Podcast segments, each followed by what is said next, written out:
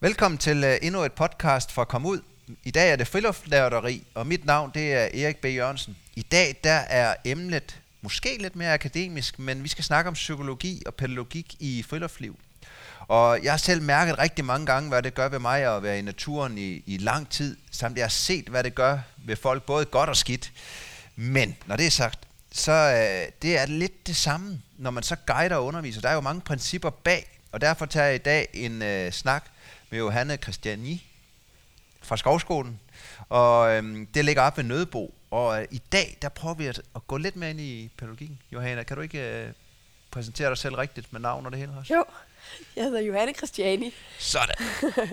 og, øh, og vi sidder jo her på Skovskolen, Ja. ja. som er min arbejdsplads nu. Ja. Øhm, ja, jeg sidder nede i det, der hedder Videnscenter for, øh, for friluftsliv og naturformidling. Ja. Og hvad søren er sådan et videnscenter? Altså man må gå ud fra, at nogen ved noget, når man sidder i sådan et videnscenter. Ja. Og det øh, håber jeg da sådan set også, at vi gør. Men øh, her, der sidder faktisk en 15-18 personer, som faktisk beskæftiger sig med det her felt, som hedder friluftsliv, naturformidling og viden om og forskning inden for det her Ja. felt. Og I er simpelthen tilknyttet Københavns Universitet? Ja, det er vi. Skovskolen er jo fra gammel tid ja. sådan en skovarbejder, et skovarbejderuddannelsessted. Ja. Og i og med, at skoven er blevet noget andet, og, øh, og meget mere end, øh, end produktion, så er skovskolen også, har, de, har skovskolen også bevæget sig et sted hen. Ja. Øhm, så på et eller andet tidspunkt gav det mening at fusionere med KU og lave, det, og lave meget af det her en lille smule mere akademisk. Ja. Det er jo herligt. Det er det, vi skal dykke ned i dag. ja For at, at, at lytterne ved, hvordan du... Altså kort sagt, øh, kan du præsentere lidt mere, øh, hvor du er fra, og hvordan er din vej ind i det her friluftsliv? Og, og hvad? Jamen, friluftsliv for mig er et barn, en barndomsting, Ja, som sikkert også for sindssygt mange andre. Øh, jeg var opvokset på Midtjylland ja, med stor Bistrup skove Ja. øh, rundt om og Skjoldesholm skovene. Og, og jeg har haft, boet på landet, haft heste til rådighed Ja. og reddet i de skove. Ja. Og der kunne jeg jo sagtens ride i flere timer. Og ride, øh, det, var, det handlede om for mig at komme ud, tage en vej, og så prøve at finde, øh, finde ud af, hvor endte jeg henne, og hvordan kunne jeg så finde hjem igen. Så det var sådan et, et, et hverdagseventyr. Ja. Øh, ud, og så prøve at se, hvor, øh, hvor landede jeg henne. Og på et eller andet tidspunkt, så blev det, hele den her skov mit... Altså, så havde jeg et, et mentalt kort over hele den her skov. Ja. Og det var sådan, uden egentlig, uden at det var sagt, eller det var det, der var mit formål, så var det det, der skete. Ja. Og på den måde, så lærer man alle mulige små processer. Hvad sker der i naturen lige præcis på den her årstid? Eller, øh, eller hvordan ser det ud? Hvordan er vejret lige præcis i dag, og hvordan påvirker det mig? Sådan nogle små ting, som ja, var en del af min barndom, egentlig bare. og, og hvordan øh, med forældrene? Var de også med derude, eller var det mere din det var egen alene. Ja, Det var faktisk alene og med en, to andre, øh, men jeg red rigtig meget Ja. ja. alene. så det var ikke sådan, at øh, din far eller mor var rigtig glad for friluftsliv? Eller? Overhovedet ikke. Nej.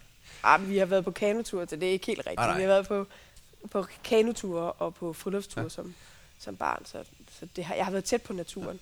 Og vidste du så, det var det, du ville gå efter, når du blev voksen, og det han er, eller er det et tilfældighed også? Det er tilfældigheder. Ja. Ja. Og hvordan er du endt her? Hvad har du taget? Øh? Altså, jeg har taget en læreruddannelse, Ja. og så vidste jeg ret tidligt, at, at jeg skulle være efterskolelærer, eller skulle noget i højskoleverdenen eller efterskoleverdenen. Ja. Og der øh, giver det mening at, øh, at arbejde med naturen. Ja. Men før det, der, der arbejdede jeg faktisk på et behandlingshjem for børn med autisme. Ja. Og øh, der oplevede jeg, hvor stor betydning det havde for sådan nogle børn at bruge naturen.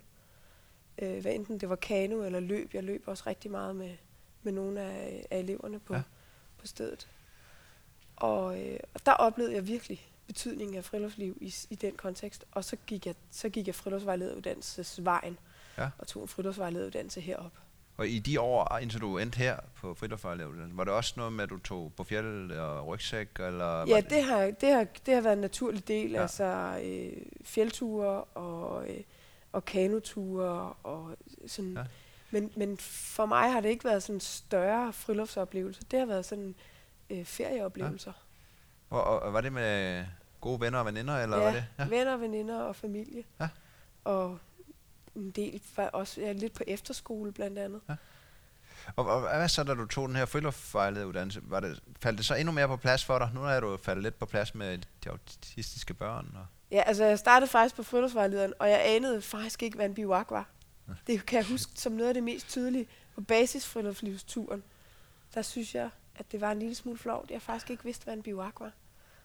Og, øh, og det var jeg ikke blevet præsenteret Nej. for i mit liv.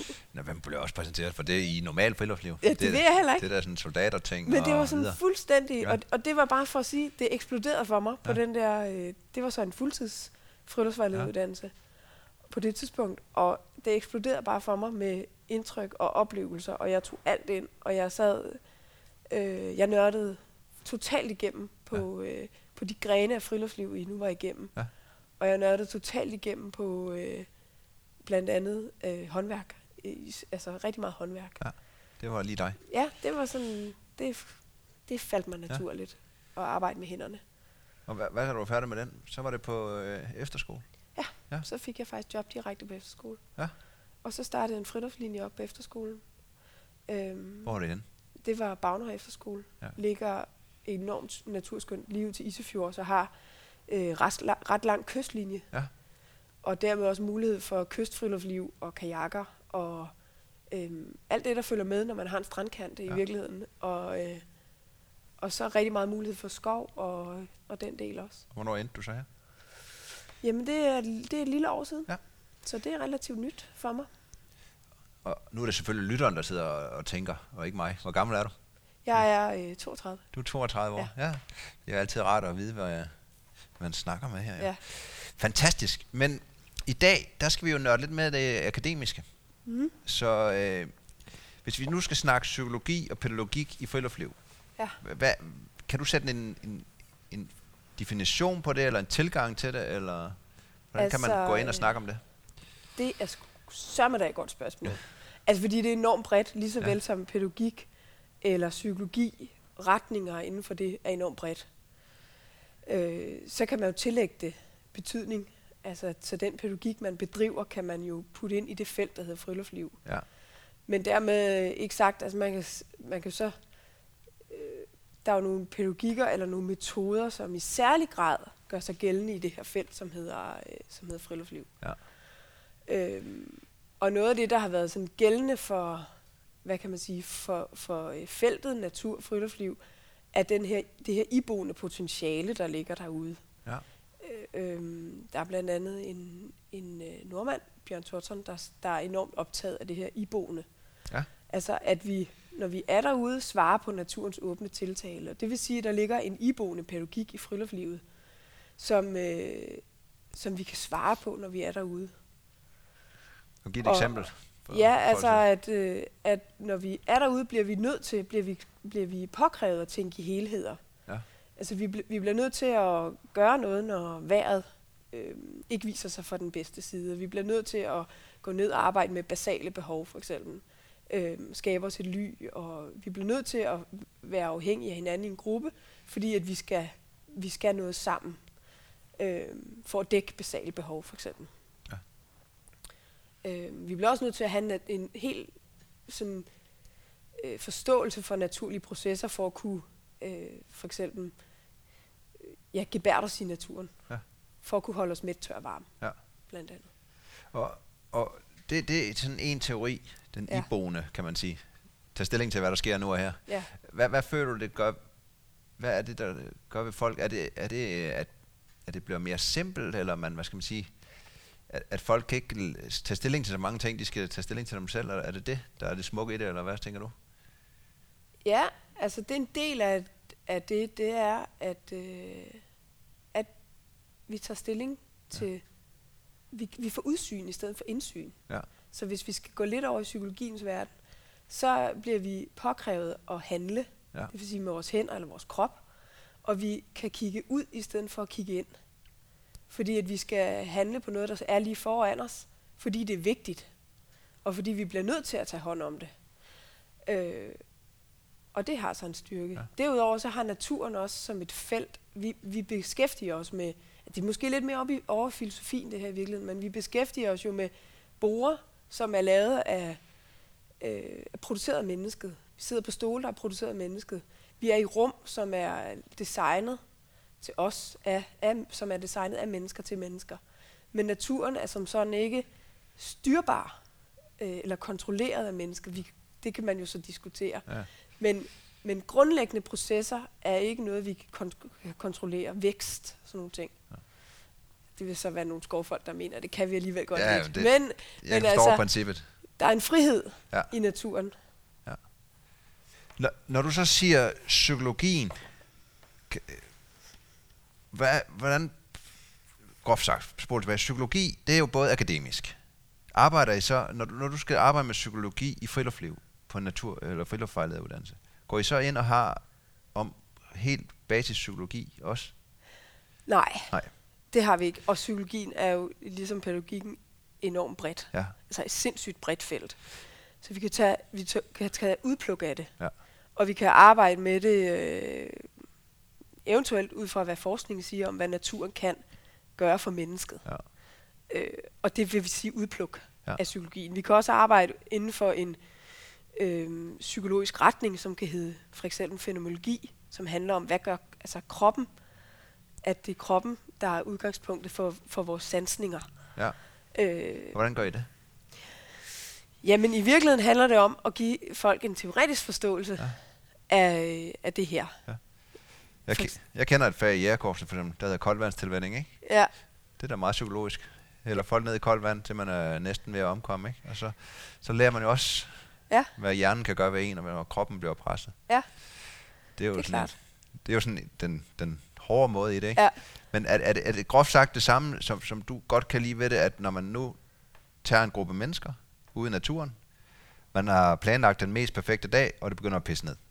Er, er det det, du synes, der er det spændende? Altså se, hvordan folk begynder at dreje ind på de basale behov, at øh, nu skal vi altså have ly, og vi skal holde varmen, og det, og så, så kan hjernen måske ikke tænke på så mange andre ting. Ja, det synes jeg er sindssygt Ja. spændende. Og det handler, øh, og det, det kan man bruge turfriluftslivet til, synes jeg. Ja. Meget af det, som, ja, friluftsliv er også blevet tidsbestemt. Ja. Jeg, jeg er vild med, med tanken om, at, at vi har tid til at tage på ture, flere dages ture. Men i pædagogisk kontekst, altså det vil sige i skoler i uddannelser og alt muligt andet, der er det også blevet tidsbestemt. Ja. Så der er det også blevet meget mere iscenesat. Så hvis man skal ned og svare på naturens åbne tiltale, eller, eller arbejde med det basale behov, så, så er det lige, så, så går vi ind i pædagog, pædagogikkens verden, og så gør vi det en lille smule mere rammesat og iscenesat. Så der kan man sige, at man kan gå ud, og så kan man, så kan man arbejde med de basale behov. Altså at skabe ly og, øh, og lave bål for eksempel, Ja. øh, som meget basalt. Og så, og så kan folk få en oplevelse med det, en kropslig oplevelse ja. med det. Men hvordan, hvis vi nu hvis man skulle arbejde på den akademiske måde med psykologi, Ja. så vil man jo gå ind og læse psykologi og alt muligt andet. Men den måde, man kommer til at arbejde med det i friluftsliv, er det ikke lidt mere situationsbestemt, at, at I kan ikke planlægge det, men det er noget, I kan snakke igennem bagefter? Jo, klart, det kunne man sagtens. Jo. Eller hvordan, hvordan arbejder Ja, altså jeg ved ikke, hvordan... Jeg arbejder jo egentlig ikke med, med psykologi sådan fuldstændig Nej. Som en... Øhm, en øhm, altså som en, som en rettet størrelse, ja. eller som en fast størrelse. Nu skal vi arbejde med psykologi i friluftslivet. Sådan bruger jeg det Nej. Egentlig ikke. Jeg tror, jeg bruger friluftslivet som udgangspunkt. Og så til at, man kunne godt sige, til at evaluere det ved, ved hjælp af psykologien, for eksempel. Ja. Øhm, og det kan være øh, gruppepsykologi, altså hvad sker der i gruppen, eller det kan være personligt, øh, hvad sker der i mennesket, Ja. eller det kan være naturen som rum. Hvad, hvad skaber det af for eksempel mentale processer? Øh, her kan vi snakke om, om, om vores opmærksomhed. Ja.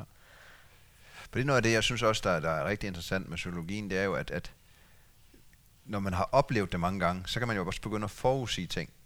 Øh, og, og det er jo også noget, der er godt at, at give med, i, for eksempel når vi snakker friluftsvejledere eller noget andet, at sige, jamen, når vi var derude, og det begyndte at regne, og nogle af jer blev kolde, hvad var det så, der skete med gruppedynamikken, og snakke det igennem bagefter? Ja. Hvordan kan det være, at vi lige pludselig begyndte at, at vrisse hinanden, eller det hele begyndte at gå bedre, eller hvad end der skete, ikke? Altså, de der dy- dynamikker, altså. Ja. og det synes jeg jo er sjovt, altså hvor simple vi er som mennesker, ikke? At når man, altså, nu er jeg mest i den verden, hvor det er pres, man handler om, ikke? Men, men når, man, når man tager søvn fra folk, ikke? Tager maden fra dem, gør dem trætte, altså, hvor hurtigt den her facade, den, den, eks, øh, den krakelerer for folk, og, ja. Og så er du tilbage ved den rå kerne. Kan du samarbejde? Kan du ikke? Kan du, har du styr på dine basale ting og sådan noget der? Ja, og, og, men er det sådan noget, I, I også snakker igennem? Altså, bagefter? friluftsliv i pædagogisk kontekst Ja. øhm, handler mere om at leve, end om at overleve. Ja. Så, øh, så hvis buzzwordet er at leve, så bliver det et overskudsliv i naturen. Ja. Så derfor handler det i højere grad om oplevelser. Det er en god oplevelse at tage vare på oplevelser i naturen, eller at leve Ja. et overskudsliv i Ja. naturen.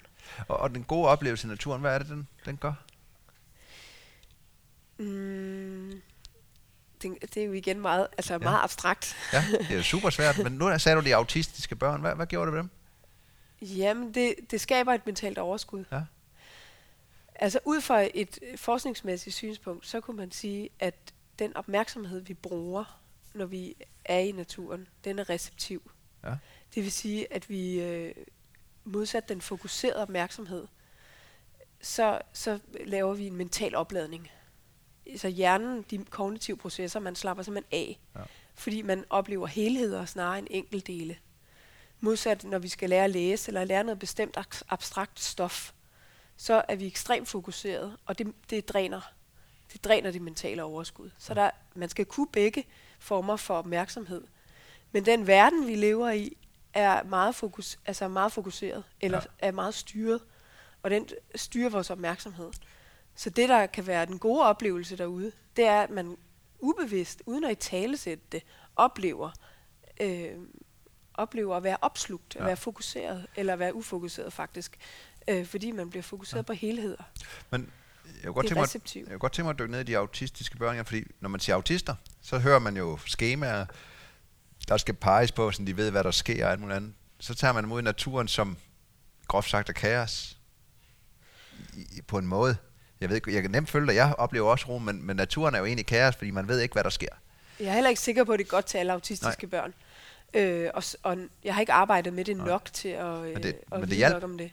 Men, ja. men på, på den her måde Ja. hjalp det, fordi at alt andet blev barberet af, Ja. og relationen blev meget skarp. Ja. Ja. Relationen mellem mig og, øh, og de børn, jeg havde med ude, blev meget skarp. Og blev meget, øh, ja, det, alt andet blev sådan barberet væk. Men, men, det, men det oplever du vel egentlig med alle mennesker, når man tager dem ud i naturen, ikke? Næsten. Jo, Og hvad, hvad er det, du tror, der gør, at noget så simpelt som bare at tage et menneske og flytte det 200 meter ud i skoven herude, der gør, at, at de kan slappe af og... jeg tror bare, at det, det kan være på lydsiden, Ja. det bliver mere simpelt. Altså de, de lyde, man bliver udsat for, bliver, er ikke styret, men meget mere simple. Ja. Men det kan også være, øh, fordi at det, man bliver sat til i en pædagogisk kontekst, er simpelt. Ja. Og det er, øh, og det er håndgribeligt, og det er praktisk. Ja. Og det, det er hånden, håndens arbejde. Altså, det er at arbejde sammen og lade fantasien styre.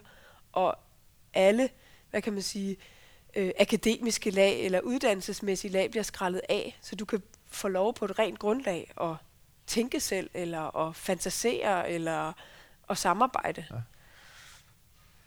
Men jeg er fuldstændig enig, fordi der sker jo noget med, når man tager folk ud. Og jeg tror også, et, det er en anden ramme, men, men, men min egen følelse, hvis jeg skal have det over på mig selv, så er det jo ikke, fordi jeg skal ud og stresse af, men jeg, jeg ved, at når man lige har overstået pakningen, det er stress. Ja, det er det altid. når man så kommer ud, så er det ro. Fordi, som du siger, det er simpelt. Man skal Ja. ikke tage stilling til ret mange ting. Selvom det er en kort tur. Altså, man skal gå derhen, hvor man har planlagt at sove, eller gå indtil man er træt, eller hvad det er, og så skal man gøre de og de her ting. Ja. Og så tror jeg også det der med højderne, altså, der sidder man og snitter, eller mm. laver man et eller andet. Altså, der er ikke plads til så meget andet tanker om, hvad man skal, og male, eller sørge for, at bilen skal til værksted, eller noget andet. Det, mm. det er der ikke plads til. Vi bliver, øh, altså, vi bliver beriget, når vi bruger Ja. vores hænder og Ja. vores krop. Men man kan sige, at det interessante er jo så, om der er noget, altså, om der er noget øh, overførselsværdi i det. Ja. Hvis vi skal snakke øh, pædagogisk, altså er der noget udvikling i det, ikke? Mm. Kan man overføre det, man lærer derude, eller det rum, man bliver præsenteret for, når man er i naturen, kan man overføre det til sit hverdagsliv? Kan man overføre det, man lærer derude om sig selv, til sit hverdagsliv?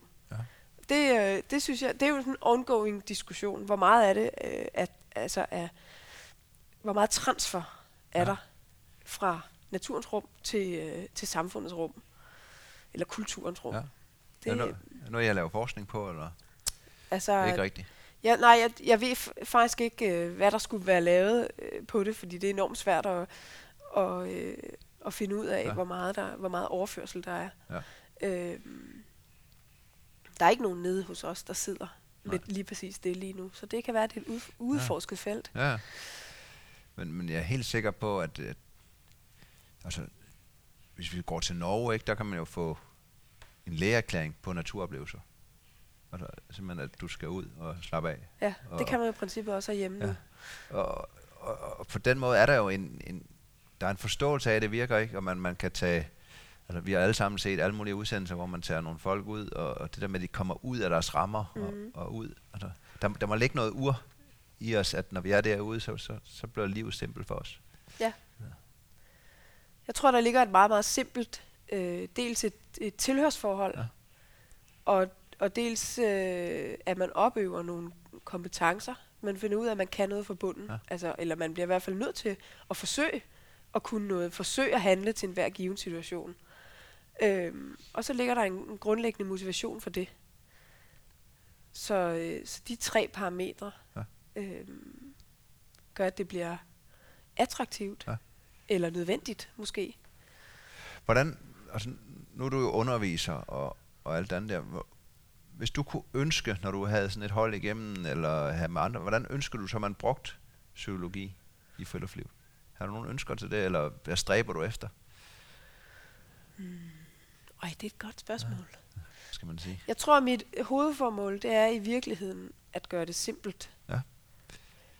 Jeg, jeg certificerer en masse institutioner. Certificering lyder jo, det kan man godt diskutere, det begreb. Men sagen er den, at jeg er ude og undervise en masse institutioner, altså øh, børnehaver og vuggestuer, i at bruge øh, naturen. Og de er nærmest bange for at bruge naturen. Ja. Fordi det, det er uoverskueligt, og det er besværligt, og det er... Øh, og hvordan kan de kontrollere det? Altså, jeg tror i virkeligheden, at vores fornemmeste opgave, det er at vise, hvor simpelt det kan gøres. Og at det ikke er en pædagogisk kontekst, man skal kontrollere og planlægge. Men at man kan tage dig ud, og så kan man have en idé om noget, og så kan man sætte noget i gang, fordi man får nogle impulser. Så har man en sav med, og man har en økse med, og man har en snittekniv med. Og så kan man faktisk øh, sætte noget i gang, fordi man bliver præsenteret for det, eller får en lyst til at lave det. Ja. Så det der med, at det kan være, at det, at det faktisk er simpelt, og det er, ikke behøver at være angstprovokerende at Ja. skulle, ja. at skulle derud. Jamen, det kan jeg godt se. Men det kommer også med erfaring. Ja. Så, så det er to ben, der er svære at gå på, kan man sige. Jamen, den, kan, den kan fuldstændig føres over til alle voksne, som øh, drømmer om at komme ud i naturen. Jeg har mødt mange, som har en drøm, men den barriere, man bygger op for sig selv til at tage det skridt ud på en tur eller ekspedition, eller hvad man gerne vil, den, den er så stor, ikke? I, I stedet for så at se at få trådt ud på mindre del og få bygget op og, og se de der barriere, de er der ikke. Og så hører man om am- Ja. andre, som har en masse meritter, og så tænker man, åh oh, nej, jeg er måske ikke så god selv, eller kan jeg overhovedet det her? Men man skal bare huske, at det, det kan jo lade sig gøre, fordi naturen er lige derude, og der er ikke, der er ikke så langt derud, og der er ikke så langt til at opnå nogle af de oplevelser, som giver erfaringen. Er, er det Det lidt går det, det ikke indlandsisen med Nej, det nej. første, men Men er, er det det samme, du egentlig du ønsker, når du har følgervejlederne? Er det, er det derfor, man har mange forskellige fag, at man, man kommer derud og har tid til fordybelse og, og ser det, ja, det er simpelt, så man kan drømme om, hvad man vil bruge det til? jeg synes, vi, jeg synes noget af det fornemmeste ved friluftsvejlederuddannelsen, det er, at vi bibeholder ture. Ja. Øh, og et lidt længere turforløb. Fordi at fordybelsen er en stor del af friluftslivet. Og det kan man godt diskutere i en pædagogisk kontekst, om der er for lidt tid til lige netop den fordybelse. Ja. Men så må vi jo skabe den. Ja. Så må man jo slå et slag for, at det er det, der er det vigtige. Ja. Og jeg synes i virkeligheden, at vi viser de studerende, at det er vigtigt, det der med tiden og fordybelsen. Ja. I, øh, I hvad så end det er for en gren af friluftslivet, man, Ja. man går i. Er, det den psykologiske del, eller hvornår, hvornår rammer... Det, det er jo super svært at dele de to ting op. Ja, det hvad, kan man hvad ikke. pædagogik? Ja, det kan man ja. ikke. Men ren pædagogik, hvis vi går over mod det. Pædagogik, Ja. kan, kan du sætte ord på, hvad du synes, det er? Altså, øh, pædagogik handler om din tankegang, eller din, øh, hvis man kan sige, det er en sag mellem mig og dem, jeg øh, laver noget med, og det øh, rum, jeg er i, Ja. ja. eller det indhold, jeg præsenterer. Og deri ligger pædagogikken.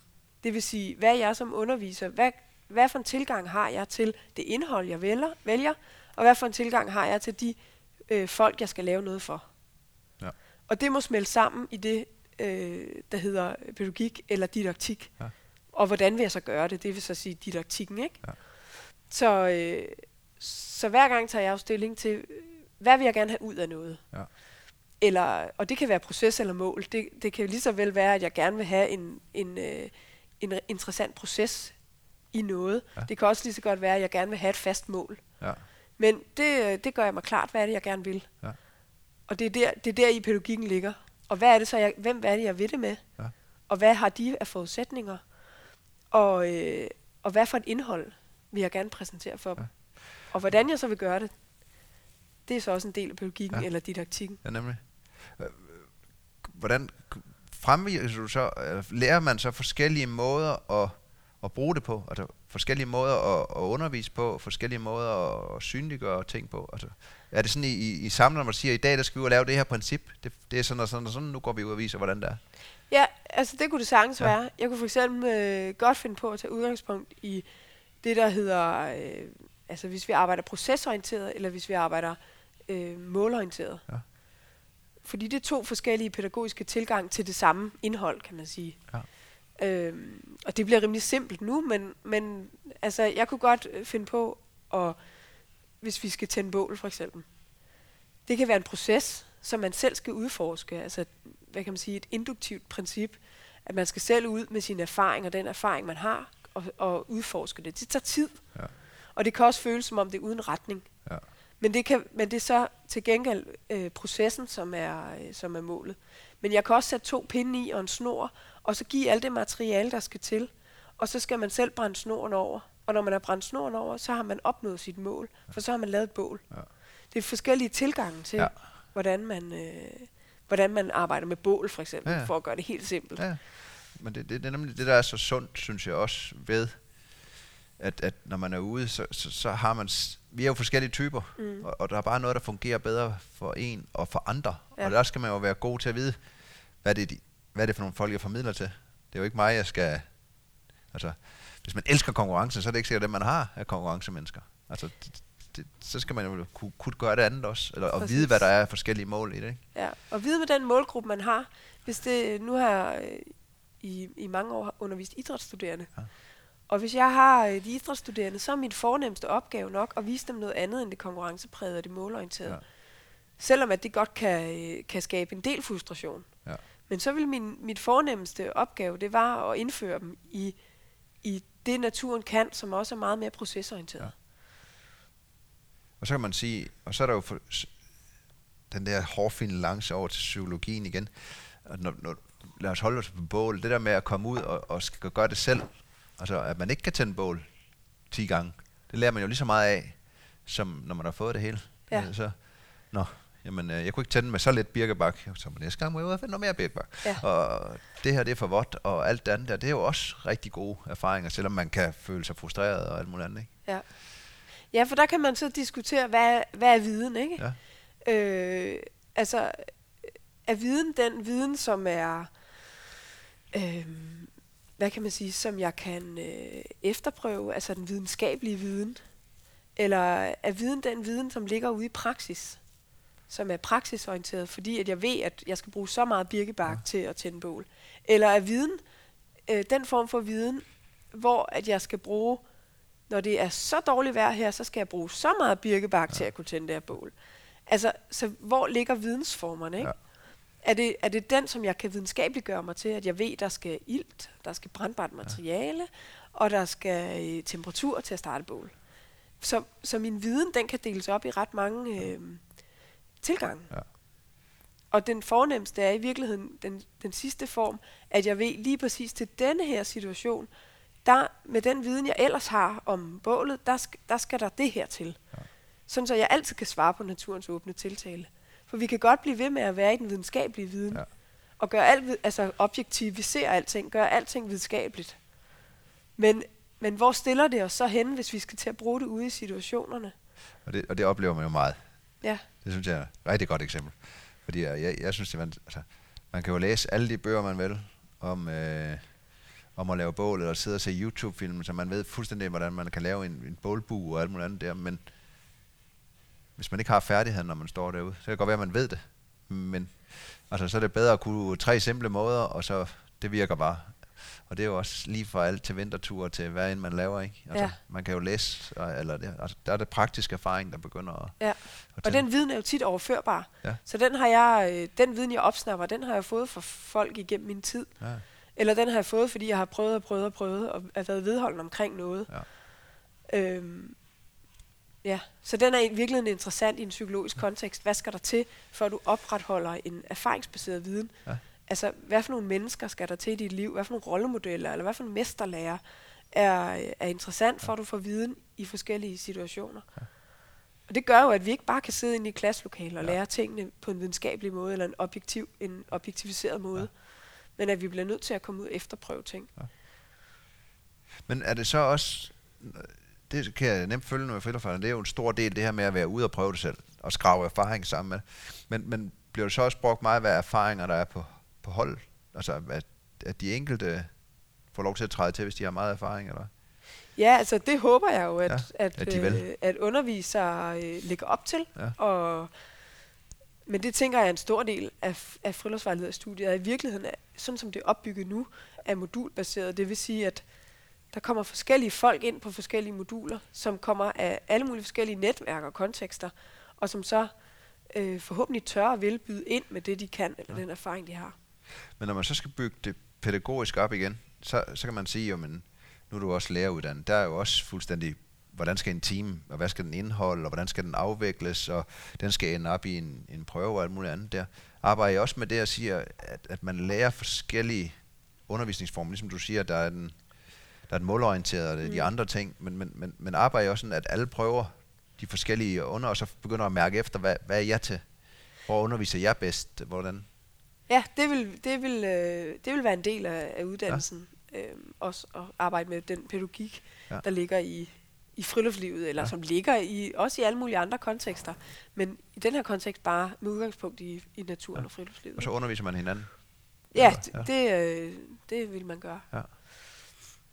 Fordi det, det, igen min reference om det militæret som sergeant elev, der skulle man jo så så kunne du undervise i eksercis for eksempel, så skulle du undervise i de to øvelser, alle de andre ikke, og så Ja. byttede man om, fordi så, så et, man underviste selv, men du så også, hvordan de andre underviste, og så kunne man snakke om, hvad der fungerede og ikke fungerede, og, og bytte viden på den måde, øhm, i stedet for, at der kun kommer en ekspert Ja. og fortæller en.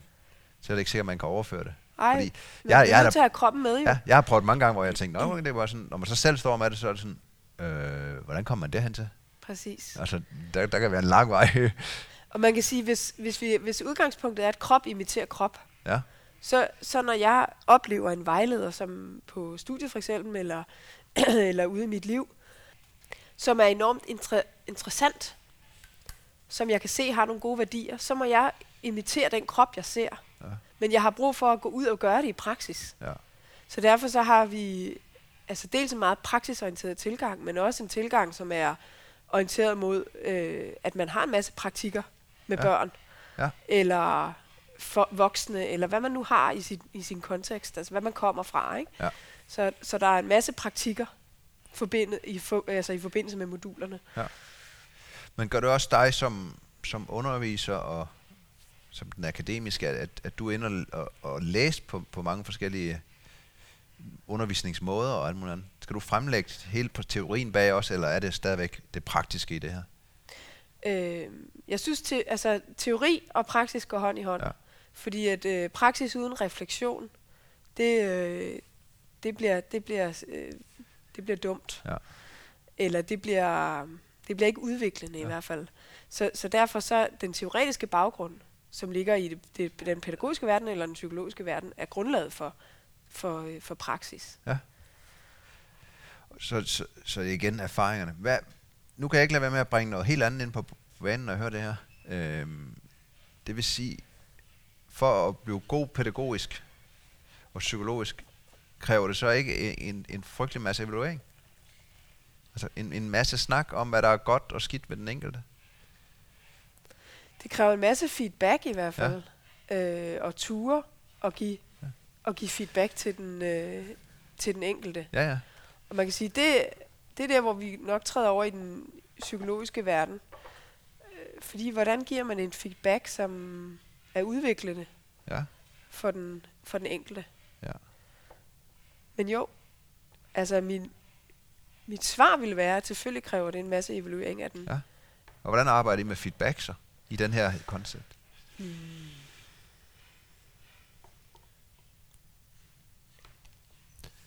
Mundtligt. Men er, er det ligesom en, er det en ramme, Altså- der er sat fra starten og sige, prøv at høre nu, velkommen til det her, øh, til vores verden, den her øh, både akademiske og praktiske verden. For det her blive, blive godt, så kræver det, at man, man er ærlig, og, og man kan give feedback og modtage den konstruktivt. Og det er en del af det lige fra dag et, eller hvad? Ja, jeg tror egentlig ikke, vi bruger så meget øh, Energi tid på på, det. at forklare det. Men det. I virkeligheden så, øh, på, lige på friluftsvejlederuddannelsen, bliver der brugt en del tid på feedback. Ja. Øhm, og jeg tænker i virkeligheden også, det er nærliggende på de fleste af de uddannelser. Altså når jeg underviser natur- og kulturformidlerne, så bruger jeg også en del tid på at evaluere og, øh, og give feedback. Mm. Øhm, når jeg har små kurser, gør jeg i virkeligheden det samme. Øhm, som regel så tager jeg feedbacken ud fra den ud fra personen, og så siger jeg, hvad, hvad er der spændende ved det her? Altså, hvad viser sig? Hvad har betydning, og hvad viser sig, øh, som gør lige præcis den her arbejdsform, eller den her måde at stille en opgave spændende? Ja. Ja. Så man kan også evaluere på det pædagogiske, Ja. fordi at jeg som regel arbejder med nogen, som skal ud og tage det videre, Ja. og bruge det derude. Mm. Øh, så derfor så kan man jo gøre det person, personligt, eller man kan gøre det på pædagogikken. Ja, på Den hold. her opgave, hvordan fungerer det lige præcis for jer Ja. at blive stillet den opgave, og hvordan kan I selv udvikle den? Hvordan føles det at undervise på den her måde, hvis Ja. man fik en låst opgave Ja, igen? præcis. Hele Ja. tiden evaluere processerne. Ja. Hvordan, nu, nu kan folk tænke, hvor, hvor skal det her føre hen? Men jeg synes egentlig, det er, det er rigtig interessant, fordi man kan jo sige, når, når, det, når det bliver puttet ind i sådan en, en content her som Københavns Universitet og Skovskole og alt muligt andet, jamen så, så er der jo nogle principper bag. Men, men når jeg hører dig snakke, så, så er det jo egentlig rigtig, rigtig meget praktisk. Altså det er jo ikke sådan, at som man skulle tænke i en akademisk verden, hvor du kommer ind, og så har du en lærebog, så skal du læse om de her øh, to psykologiske principper, akademiske undervisningsmåder og alt muligt andet, og bla bla bla bla, bla og så skal vi ud på det. Det, er, det virker som om, det bliver proppet ind samtidig, og det er en masse praktisk. Ja, jeg tror i virkeligheden, det er, mere, det er meget min tilgang. Ja. Øh, min, min tilgang er enormt praksisorienteret, men, men når det er sagt, så er mit udgangspunkt som regel altid i teorien eller i forskning omkring det. Ja. Så, så for mig er det vigtigt, at det går på to ben. Øhm, sådan, så man har nogle knager at hænge det op på. Ja. Øh, sådan, så man har nogle knager at hænge praksis op på. Og det vil sige, de, de, øh, det som hedder forskning, eller forskning synes jeg egentlig godt, man kan stille sig en lille smule øh, kritisk overfor. Fordi det, det bliver meget instrumentaliseret, fordi det bliver en effekt. Vi vil, ja. gerne, øh, vi vil gerne kunne dokumentere noget, for at det har en effekt, for at vi kan bruge det, altså for at det så er, er gyldigt i Ja. den her verden. Ikke? Øhm, men dermed ikke sagt, altså der, derfor er der også nogen, der har lavet nogle undersøgelser, som faktisk kan bruges. Men jeg synes, det er meget, meget vigtigt, at det går på to ben. Ja. Fordi at den ene, den ene vidensform, altså den videnskabelige viden, den kan ikke stå alene. Nej. Den, men den praksis, praksisviden kan sådan set heller ikke, det kan man godt diskutere, om den kan stå alene, men det synes jeg sådan set ikke, den kan, hvis man skal kunne begrunde noget pædagogisk. Nej, jeg synes heller ikke, den kan, det vil jeg give dig fuldstændig ret, den kan heller ikke, hvis man skal sige, at den skal gives videre. Altså hvis man skal give den fra en til et hold til et andet hold. Den eneste, hvor jeg vil sige, at den, den kunne stå alene, det var, hvis man havde eksperten. Fordi hvis eksperten fungerer, Ja. så, så, så er det noget viden, men det skal ikke gives videre, for de andre kan gøre det bagefter. Det skal bare gives videre på brugerniveau. Det er rigtigt. Ikke? Men omvendt, så kan man sige, hvis man skal kunne argumentere for noget, øhm, hvad, hvorfor skal man kunne det? Altså, ja. hvorfor skal man kunne argumentere for noget over for nogen? Hvorfor skal jeg kunne argumentere for, at naturen er sund? Men det, jeg skal kunne argumentere for, det er jo, hvad jeg kan stå inden for. Hvilke menneskesyn, hvilke læringssyn, hvilke natursyn har jeg, Ja. når jeg går ud og laver noget øh, for en gruppe mennesker? Og hvad, og hvad er det, jeg må gøre mig klar, hvad er det, jeg giver videre til nogle andre? Fordi jeg i kraft af min krop, min undervisningsrolle, hvis jeg nu var lærer et sted, eller pædagog et sted, og skal give noget videre, så skal jeg gøre mig fuldstændig klart, hvordan er det, jeg påvirker nogle andre mennesker? Ja. Og hvad er det for et syn, jeg har på natur, og hvad findes der i øvrigt for nogle syn på natur? Eller hvad for et syn er det, jeg har på pædagogik, pæ- pæ- på pædagogik og, eller psykologi, og hvad findes der i øvrigt? Og hvordan påvirker jeg øh, min målgruppe ved at gøre, som jeg gør? Ja. Og hvordan kan jeg vise dem, at der er andre Ja. måder også? Fordi ellers så, hedder det jo, så er det jo manipulation. Ja. Så er det jo ikke undervisning. Nej. Så i virkeligheden synes jeg, at det, der, det er argumentet for, at det går på to ben, at Ja. vi bliver nødt til at have det videnskabelige eller det teoretiske øh, grundlag Ja. i den Hvor- pædagogiserede verden. Fordi det skal gives videre. Ja. Og udover at det skal gives videre, handler det så også om at, at, at finde sin egen måde. Altså tage et bevidst valg om sin egen, hvor man er mest tilpas, når man skal undervise og give det videre. Ja, og, og argumentere over for sig selv, at jeg tager et bevidst valg. Ja. Øh, I stedet for at man bare går. Ja. Ja. ja. Men så kan man sige, at den anden del, det er jo den erfaringsbaserede del. Jeg gør jo noget for, i kraft af det, jeg er blevet præsenteret for i mit liv. Ikke? Ja. Og det gør jo til, mig til den, jeg er. Så Ja. jeg kan jo godt, øh, hvad kan man sige, min pædagogiske praksis kan jo godt være udelukkende bas- erfaringsbaseret. Ja. At jeg gør det her, fordi sådan har jeg altid gjort. Det er traditionsbunden. Det, vi kunne kalde det kulturhistorie eller kultur. Jeg gør det sådan her, fordi jeg altid har gjort Ja. det. Øhm, Det må du jo ramme rigtig meget, gør du ikke? Altså, nu bliver jeg nysgerrig. Nu har vi, fordi så gammel er du heller ikke, kan man sige. Og du vil få en friluftsvejlederuddannelse. Det kan jo være folk langt, altså i, i meget varieret alder. ja, Og, og der er nogen, der kommer med en, en kæmpe erfaring, som måske ikke er hensigtsmæssig, eller en kæmpe erfaring, som er, er meget, meget snæver og alt muligt andet. ja. Det, det er jo også en sjov at, at skal, skal Ja, navigere den i det. fornemmeste opgave i virkeligheden er at åbne folks øjne. Ja. Og det er jo det, jeg synes, at teorien kan, fordi det bliver abstrakt. Vi Ja. ja. kan begynde at tænke over, hvorfor vi gør nogle ting. Ja. Så, og når vi kan tænke over noget, så kan vi også undres Ja. ja. eller blive nysgerrige på noget. Det er sådan set ikke for at sige, det ikke, at man ikke kan blive nysgerrig på noget i den praktiske verden, men nogle gange er reflektiv, refleksiviteten rigtig godt for at sætte sig et mål for, hvad man vil, Ja. eller hvad man kan gøre. Men, men gør du så også det, at du bruger det aktivt på den måde at sige, at, at, at nu er der nogle benspænd i næste undervisningssektion, hvor I skal lave et eller andet? Altså, at, at det kan godt være, at I gør det sådan her altid, men, men vi skal altså gøre det på den her måde Ja. nu her. Jeg kunne sagtens finde på at sætte øh, lukkede pædagogiske opgaver, ja. for at man skal prøve noget andet. Ja. Eller lave, øh, øh, hvad kan man sige, at man skal lave opgaver inden for forskellige dimensioner. Ja. Øh, hvor man skal arbejde med sundhedsdimension, eller bevægelse, eller etik, eller sådan, så man bliver præget til at prøve noget forskelligt og Ja. tænke anderledes. Sætter I så så hårde benspænd ind også at sige, altså, det, det er jo en ting, det er at finde sin, sin måde at gøre det på, men man kan også sige, at når man, når man så ender med at undervise, eller man ender med at skal bruge det, så tror jeg, at alle har prøvet at stå i en situation, at, at det, der altid virker, det virker bare ikke i dag. Altså, så skal man kunne træde ud af sin, sin vane og, og gøre det på en anden måde for at se, om det virker. Ja. Laver I sådan nogle benspænd også og siger, at at nu, øh, nu modarbejder vi den, der underviser på en eller anden måde, eller, eller er, er det det de praktiske erfaringer, de får, når de er i praktik? Altså, du giver mig jo mange gode idéer, Ja. ja. men jeg tænker, det har jeg ikke... Øh, Nej. det er ikke noget, jeg bevidst Nej. har prøvet, men det synes jeg, der er en meget god idé. Fordi jeg, jeg har selv prøvet Jeg det tænker, nogle gange. man prøver det, når man kommer ud Ja. i praktik, fordi man kan ikke lade være med at, at skulle afprøve noget. Det er nogle af de tanker, man har Ja. gjort sig hjemme. Og så tænker man, hold nu kæft, det her det troede jeg bare virkede, men så virker det ikke. Det er virkelig først 10 gange, ikke? Ja. Ja. Og så var sådan, mm, Ja, det, hvordan er det lige, folk tager imod det ja, her? ja, Sådan kan man jo godt. ja. Det hedder udvikling af praksis. Og, øh, ja, ja, fordi det er jo det. Og, og der sagde du praktik. Ja, Det blev der er en del små praktikker Ja. på, på, øh, på friluftsvejleuddannelsen. Og der er I ikke med som så. Det, det er selvstændig praktik et sted. Ja. Ja.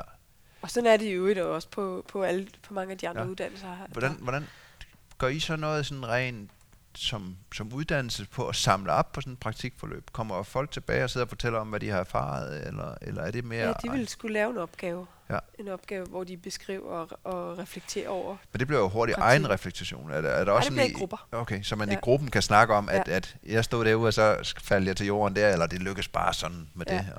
Ja. ja. Fordi det er jo også øh, interessant. Mm. Spændende, spændende. Fordi at, øh, der er jo ingen tvivl om, at, at hvis man bliver man er nysgerrig på de her pædagogiske principper, så har man jo meget, meget større chance for den dag, hvor det ikke går, som man rigtig gerne ved, og så ved, okay, den her metode virker ikke. Så jogger jeg derover og kommer den vej ind til det, og siger, om det virker. Ja. Og det kan man jo netop ikke, hvis man bare gør det på vanens magt, som du siger, og ikke har en forståelse for, at der, der er andre måder. Ja, eller også så har man, et- man et enormt stort udsyn, sådan så man i den ongoing praksis ja. kan, kan gøre noget andet, mens man står der. Ja. Men det kan man jo kun, når man har den fonesiske, altså den sidste form for en vidensform, altså at man kan, fordi man har erfaring. Ja. øh, så man kan handle til enhver given situation. Men når man, er, når man ikke har særlig meget erfaring, så bliver man nødt til at trække på teori, eller på andres erfaring, eller ja, på, på egen, egen meget lille erfaring. Ja. Interessant. Hvordan rent sådan strukturmæssigt, kan man sige, når I skal lave det her undervisningsforløb, så øh, er det så bygget op, sådan det bliver bygget op i undervisningsstep, eller er det mere bygget på, at man siger, at nu har man et fag, altså jeg ved, der er noget kanouddannelse, og der er noget håndværk, og der er mm. noget andet. Er, er det så sådan, at man, man gentager de pædagogiske principper på, på hver del, eller er det sådan, man, man bygger det op, man siger, jamen så har vi et pædagogisk princip på kano, og så har vi et nyt pædagogisk princip på noget andet? Altså, det er i virkeligheden meget modulbestemt. Ja. Så det ligger på modulerne, og det ja. ligger ude til de undervisere eller vejledere, som er på modulerne. Ja. Så i virkeligheden er det også meget personafhængigt, ja, altså personorienteret. Så det handler også meget om underviseren. Ja. Øhm, og jeg kan kun tale for mig selv. Ja. Øh, og, og for mig, der, øh, der handler det om den kontekst, som, øh, som jeg er i. Ja. Øh, alt afhængig af, hvad for noget teori, som, eller teoretisk indsigt, jeg giver de studerende. Ja. Er, er der så forskel på pædagogik for dig, når man skal arbejde med børn eller med voksne? Altså selvfølgelig er der forskel i forhold til målgruppe. Man kan sige, de små bitte ting, øh, hvordan giver man en opgave, hvordan stiller man en opgave. Men i det store pædagogiske billede, der er der faktisk ikke så meget øh, forskel, Nej. fordi det, det er mennesker, og det, det er øh, altså sådan, hvad kan man sige, flowet i en undervisningsgang, eller i, en, øh, i et forløb, er egentlig meget det samme. Ja, det er også min erfaring. Jeg synes, jeg synes ikke, der er forskel, om jeg har snakket til børn eller voksne. Det kan godt være, at man laver en lille smule om på, på ord, ja. eller øh, væremåde lyder så forkert, men man, man, man går måske lige nogle andre, men, men indholdet og, og meningen med det hele, det er jo stadigvæk det samme. I virkeligheden tror jeg, at den ja. fornemmeste opgave, det er faktisk at få voksne til at lege igen. Så det er ikke så meget at nedtone ens adfærd over for børn, men det er faktisk at, at gøre det omvendt. Ja. Fordi at, øh, at voksne, de, de øh, mangler at lege, og jeg, her, her mener jeg ikke, at de skal lege farmor børn ja. eller rolleleje eller sådan noget, men, men det der med, jeg har oplevet nogle øh, masterstuderende, der læser naturbaseret, naturbaseret terapi og sundhedsfremme. Ja. Dem har jeg haft heroppe. Og det der med at opleve det helt basale friluftsliv, hvor de faktisk fik lov til at tage, tage, tage deres egne erfaringer frem fra barndom, og bare opleve, at de leger, fordi det bliver, det bliver basalt, øh, altså mæt, tør og varm. Det var helt vildt fedt ja. at opleve. Og det er jo det, der giver udsyn, i stedet for indsyn. Har du nogle erfaringer med, hvad skal der, har du nogle gode erfaringer til, hvad skal der få voksne til at lege, eller at sætte sig fri rimelig hurtigt? Altså enten kan det være de der klassiske stiliserede lege, ja. men, men i friluftslivskontekst, der er det der er det, det basale friluftsliv, ja. øh, som jeg virkelig oplever. Det, det er at sætte en ramme, ja. og i det basale fri, friluftsliv oplever jeg virkelig, at voksne tør at lege. Og lege bliver jo sådan lidt et bredt begreb, kan ja, man sige, men, det men tør at sætte sig ud over sig selv. Et godt eksempel, det kunne være, hvis man skal lære at, øh, at gå på stylter. Og hvis en voksen skal lære at gå på stylter, så skal man først finde balancen i sig selv og tænke, hvordan, hvordan er det nu, jeg holder en balance? Hvordan virker en stylte? Hvordan skal jeg øh, gribe det hen? Men et barn kigger ud og tænker, jeg har balancen, når jeg er lige træet for eksempel. Kigger ud og ser, hvordan er horisontlinjen? Sådan nogle ubevidste ting. Og i virkeligheden er det lidt det samme, som gør sig gældende i friluftslivet. Det er, at, at voksne skal tvinges til ikke at, at have det der enorme indsyn eller refleksion indad. Ja. Men der skal sættes ramme for noget meget konkret. Ja. Og en meget konkret øh, aktivitet, som kunne være det basale friluftsliv. Og skal vi helt ned på banalplan? Nu skal I lave et bål, eller nu skal I snit? Det kunne være at tænde bål med, ja. med tændstål ja. eller med flint. Ja. Det kunne være at, øh, at lave et ly kun af naturmaterialer. Det kunne være at, at binde øh, knob og stik, men af rødder i stedet for øh, ræb, eller det kunne være, ja, knob ja. Øh, og stik bare for, med ræb. For, for nu går vi over det psykologiske igen. Det jeg selv har oplevet med sådan noget, det er jo sjovt at se. Altså, jeg, jeg synes det, jeg vil ikke sige det er nemt, men det er forholdsvis okay at få folk til at slippe sig fri. Men det er jo også meget med, hvem de er sammen med. Og, og det er jo sjovt at se, at, at man er en person i en ramme, og så bliver sat ud og skal lave noget andet, så er der faktisk mange, der har svært ved at give slip på den person, de er Ja. over for andre, ikke? Ja. Øhm, for- fordi, at, fordi en ting er bare at sætte det i gang, men jeg oplever også nogle gange, når man sætter noget i gang, så, så, så, så er der sådan en eller anden, du ved godt, man, man skal lige over den der hørte, Ja, ja, og ture ja, sig. Ja. og der er, en masse også psykolo- interessant. der er en masse psykologi. Jo. Ja, altså, øh, der, er, der er den øh, psykologiske teori, der hedder Joharis ja. åbne vindue, som, som jo handler om lige præcis, øh, hvem er jeg? Hvad ved jeg om jeg selv, mig selv? Ja. Hvad ved andre? Hvad kan andre se om mig, som jeg ikke selv ved? Ja. Og hvordan får jeg udvidet de felter? Øh, hvordan får jeg sagt til nogle andre, hvad jeg kan eller ikke kan? Hvordan får jeg vist det med min krop? Og det er bare så smukt, når folk de tør Ja. at vise det med deres krop, Ja. fordi det bliver så synligt. Hvad, øh, hvad er det, jeg kan? Og hvad er det, jeg er rigtig god til? Og hvad er det, der, øh, der skal... Hvor er det, at man i gruppen kan hjælpe hinanden? Og, og, har, har du så gjort noget undervisningserfaring, hvor du siger, jamen, hvordan du lettest kommer til frigørelsen? I virkeligheden tror jeg, det handler meget om vejlederens rolle. Ja. Øh, ens egen tilgang til det. Ja. Og selv ture og lege. Fordi hvis, krop, hvis vi går ud fra, at krop imiterer krop, Ja. så er det sindssygt vigtigt, hvem vejlederen er. Ja. Altså at vejlederens at vejlederen kan påtage sig en rolle, som er så lejende, som man gerne vil have, at folk skal være. Ja. At jeg kan påtage mig en rolle, som er så ledende, som jeg gerne vil have, folk skal være. Ja. Eller så tilbageholdende, som jeg gerne vil have, Ja. folk skal være, hvis det er det.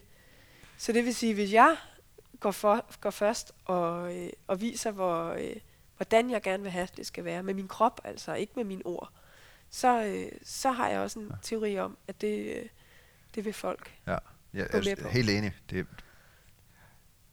man skal altid vise. Altså, man skal altid være med. Men jeg synes stadigvæk, at nogle af de erfaringer, altså uden jeg har det pædagogiske tilgang, det er jo også, at, at nogle gange, hvis man, hvis man er, er, er markant bedre end andre, så er det jo svært at, altså, at være på samme niveau. Ja, Så, så for eksempel, der, der ved jeg, når jeg har undervist i ski, når, når, der hvor jeg selv kan se, det virker i starten, folk er ikke frie på ski. nej, Fordi man, man har så mange fordomme, man dummer sig over for hinanden. Altså der synes jeg, noget af det vigtigste opgave af mig i starten, fordi jeg, kan- jeg kan ikke sætte mig fri, jeg kan vise det, mm. men, men det er egentlig at grine af dem, der vælter. Øhm, og, jeg, og det er egentlig ikke for at være ond ved den, der vælter. Jeg, jeg, jeg altid ned til den, der vælter, sparke sne på og grine. Og Ja. det, jeg egentlig er ude efter der, det er at se på de andre. Fordi hvis de står og fniser lidt, og sådan, du ved godt, "Åh, det, det skulle se skide sjovt ud, øh, men jeg tør ikke rigtig at grine. Og, sådan, og så ligesom, når, når folk begynder at sætte sig fri, og selv grine, når de vælter, så er det ligesom om, så bliver det acceptabelt at dumme sig. Ja. Og når det bliver acceptabelt at dumme sig og se åndssvagt ud, og man kan grine af hinanden, så har man ligesom sluppet fordommene. Ja. Og, og det, den, den har jeg brugt mange gange, også når jeg undervist i yoga for eksempel. Altså, hvis man skal lære noget seriøst, som står på hænder og sådan noget, det der har folk svært ved det. Men ved at sætte folk til at slå værmøller. ja, De har ikke slået værmøller, siden de var børn.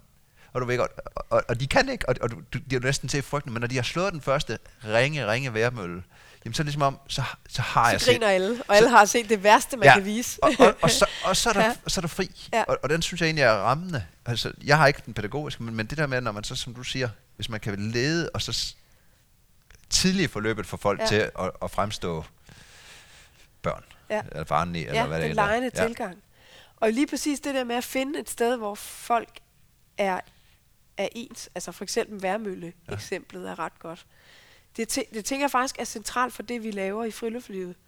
Det er i virkeligheden at finde en indgang, hvor, at, øh, hvor folk har mulighed for at være rimelig ens, ja. eller starte på rimelig øh, blank grundlag. Ja. For der, kan man, der tør man at fejle, for hvis man er nogenlunde ens i det, eller i hvert fald tilkendegiver, hvor folk er, ja. eller hvor man er over for hinanden, så kan man begynde at, øh, så kan man begynde at lære noget. Ja.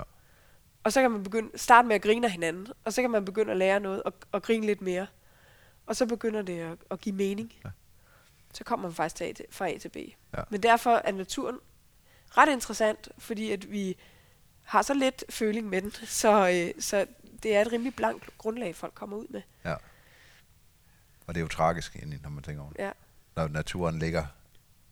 Så, altså, i vores DNA ligger naturen. Al sanser, alt er bygget op om naturen, ikke? og den ligger lige uden for døren. Jeg ved godt, den er menneskeskabt i Danmark, eller påvirket på mange steder, men, men, men det er så let at komme derud, og der er så... Og der, der er flere og flere, men der er så få, der bruger den, ikke? Ja, Men jeg tror også helt sikkert, det er noget, der vil, vil stige.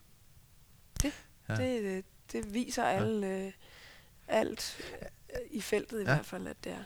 Nu har vi været omkring psykologi og pædagogik. Jeg ved ikke, om du har mere til det, men ellers så kunne jeg godt tænke mig sådan at, at spørge lidt mere ind til, hvad vej ser du sådan som Københavns Universitet og jeg gå i det her? Er, er, er, er der nogle nye ting, der åbner op, og er der mere og mere fokus på det, eller bliver det mere og mere anerkendt, eller hvad sker der? Mm, det bliver klart mere anerkendt. Ja. Altså, det vi kan se, det er, at øh, der bliver givet, givet flere og flere penge til friluftsprojekter. Ja. Øh, eller der er, gi- bliver i hvert fald givet ret mange penge til store friluftsprojekter. Og det, der er interessant, det er, når vi snakker børn og natur, så øh, lige faktisk nede i vores videnscenter, der har vi startet et lille nyt center, som hedder Center for Børn og Natur. Ja. Og, og det er for at sætte fokus lige præcis på tidlig start og øh, børn og natur, fordi der er så mange effekter af, af børn og, og i samspil med naturen. Ja. Øhm, så det tror jeg, det kommer til at vokse. Ja. Og Og det er der også, kommer til at være mange flere projekter inden for det. Ja. Og udskole, som det startede i skoleregi, øh, bliver også udbygget meget mere. Ja. Der kommer også til at være mange flere projekter, som, som kommer til at ligge i skoleregi, og skoler, der kan udvikle sig, ikke bare for udskoletankegang, men for simpelthen at få na- mere natur i skolen, eller for få skolen ud i naturen. Ja. Så det, øh, det er noget af det, der kommer til at, at udvikle Ja. sig. Så tror jeg flere forskellige målgrupper. Altså vi øh, har jo dernede i forhold til veteraner blandt andet. ja, det er jo været meget ind, kan man Og sige. det, øh, og det tid. bliver nok ved. Ja. ja. Men, men, men nu er det bare de veteraner, men det kan jo føres over på næsten alle andre med forskellige psykologiske lidelser, eller stress, eller Ja. alt muligt andet, Ja. som har vist sig i en del undersøgelser, at, at man, kan, man kommer hurtigt igennem stress ved at komme i naturen. Ikke? Ja. Og det er jo igen undersøgelser, der er jo forskellige, men Men sådan nogle projekter vil der sikkert Ja. også poppe flere op af. Ja. Og man kan sige, øh, også i forhold til integration måske, Ja. mere, øh, mere natur og integration. Ja. Eller natur som vejen i forhold til integration. Og, og det der med at tænke, hvis vi skal mødes et sted med, øh, med folk, der kommer, øh, som ikke er født i Danmark, er naturen så ikke et godt og et meget neutralt sted at mødes i virkeligheden. Øhm, det kan man jo, det, det kommer Ja. der nok mere af, endnu mere af. Og, og naturen er måske også meget rammesættende for os som personer, altså mere end vi regner med. Ja. Altså, at vi har, selvom man ikke føler, man er været i naturen, man har cyklet til skole, eller Ja. leget i naturen som barn, og, og hvor kultur og natur, og, altså Ja. der er meget, der hænger sammen, ikke? Ja. Hvad, her til allersidst, hvordan, det er bare et random, nu, nu er der flere og flere, der kommer i, i, naturen, og der er mere og mere fokus på det sådan noget. Har I så sådan en diskussion om, hvad, hvad gør det ved vores natur? Altså, der er jo ingen tvivl om, der er, nu er der flere og flere mountainbikespor, der er flere og flere ude i skoven. Altså, Ja. det, det fører jo også på et tidspunkt til nogle restriktioner på vores natur. Ja. Altså man kan sige, øh, det er der ekstremt meget at snakke om. Ja. Og der er rigtig meget at snakke om, om natursyn, altså vores syn på natur. Forskellige organisationer, politiske organisationers syn på natur, i forhold til, hvordan skal det forvaltes. For hver gang der kommer konflikter i naturen, så handler det om benyttelse over for beskyttelse. Ja. Og hvordan vi skal forvalte de ret relativt få naturområder, vi har. Så, så det, er, det bliver en ongoing snak. Ja. Og man kan sige, det der er interessant, eller det som noget af det, jeg øh, er lidt optaget af for tiden, det er det her med, med bushcraft. Ja. Bushcraft som fænomen øhm, har jeg sådan set øh, slet ikke noget problem med. Jeg synes, det er fantastisk. Det gør, at det enkelte menneske kommer ud i natur, tilegner sig nogle principper, og kommer ud i naturen og vil gerne etablere sig. Der, hvor det bliver problematisk i, øh, i sådan som jeg ser det, det er, at man etablerer sig, men man forlader det igen. Og det fine ved naturen, det er jo, at man kommer og får en, en ren naturoplevelse. Og jeg kan, jeg kan opleve, øh, jeg kan give mine kursister eller mine øh, studerende den oplevelse af at komme og etablere sig og tage det væk igen. Men når ting ikke bliver taget væk ude i naturen, så begynder, så begynder der at opstå en natur, som er lige så menneskeskabt, som den eksisterende kultur er. Ja. Så det er sådan et, det er sådan et problem, som jeg går sådan og, og øh, bearbejder lidt. Fordi at så kan vi jo lige så godt flytte ind i en bolig, vi køber, som vi, så lige så vel som vi kan flytte ind i en bolig, vi finder ude i naturen. Så, så det der sporløs færdsel, det er virkelig, øh, det er for mig blevet sådan et, en, en vigtig del øh, i forhold til at lære at færdes i naturen. Ja. Og der er også der er, der er mange gode diskussioner i den. Det er fantastisk. Jeg synes, vi har været rigtig godt omkring. Er der noget, jeg ikke har spurgt dig om, hvor du sidder og tænker, det mangler vi da lige? Altså, jeg tror, jeg, jeg kan komme i alle mulige retninger. Ja. Så øh, lige sådan umiddelbart tænker jeg ikke, at, øh, at, at der er noget. Altså, jeg håber bare, at lytterne de ligesom har kunne mærke en eller anden form for rød tråd, eller i hvert fald øh, dele af inspiration. Det tror jeg, øh, fordi det er jo vigtigt. Vi kommer ikke udenom, uh, uanset om vi er der for sjov, eller vi er der som levebrød, eller alt muligt andet, så, så, så rammer vi bare, at, at der er noget pædagogik i den måde, vi formidler til hinanden. Der er noget psykologi i, hvordan vi oplever hinanden, hvordan vi kommer godt eller mindre godt ud af ture og alt muligt andet. Og man, der er jo mange gode eksempler på, at det ikke har fungeret. Ja. Ikke? Ja. Så, så, så selvom man synes, det er akademisk, så er der jo bare værd at sidde og tænke over. Et, bare hvordan man snakker til hinanden, hvordan formidler man viden til hinanden, øh, når man rejser sammen. Og ja. hvordan, ikke? Fordi det handler jo om det her at, at blive klædt på til at komme ud på nogle ture og, og have det fedt. Ja, og så er det jo kæmpe, kæmpe felt, både psykologien og ja. pædagogikken, som er langsomt sniger sig ind i, siden 70'erne, ligesom langsomt ja. har snedet sig ind i det her felt, og, som jo bare og jeg kan, friluftsoplevelser. Ja, og jeg kan se, altså for min egen vedkommende igen, alt hvad jeg har lært i militæret, bruger jeg i friluftsliv i dag. Mm. Alt hvad jeg lærer i friluftsliv i dag, bruger når jeg underviser i erhvervslivet og alt muligt andet. Fordi ja. det er jo færdigheder, der kan gå igennem på tværs af alt muligt andet. Ja. Øhm, så, det fornemmeste er i virkeligheden, hvordan Søren øh, skaber vi friluftsoplevelser, eller, eller det her, som naturen kan? Hvordan svarer vi på naturens åbne tiltale, uden alt for mange pædagogiske fedtfingre indover? Ja. Øh, det er i virkeligheden, jeg tror, øh, friluftsvejlederens fornemmeste opgave. Ja, formidle glæden. Ja. Hvis jeg skal tage en snak med en anden om noget andet emne, er der et emne, du tænkte, det kunne du godt tænke dig at blive klogere på?